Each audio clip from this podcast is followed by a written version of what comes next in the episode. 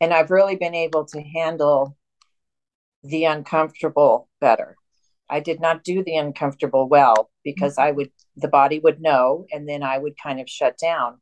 But now I with getting through uncomfortable conversations, the more you do it, the more you know you can. It's a it's a snowball effect, and so um, you know what to do when you start to feel that, because you you still need to do that, have that conversation, and it's it's not fair to who you're having it with to stop or to turn it into something else, but to be able to get through it um, is amazing.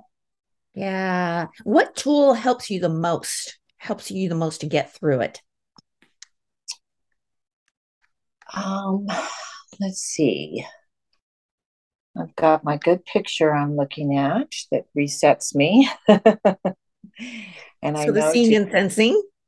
Yes, and the feeling my feelings. Mm-hmm. You know, mm-hmm. letting them letting them feel for the 90 seconds.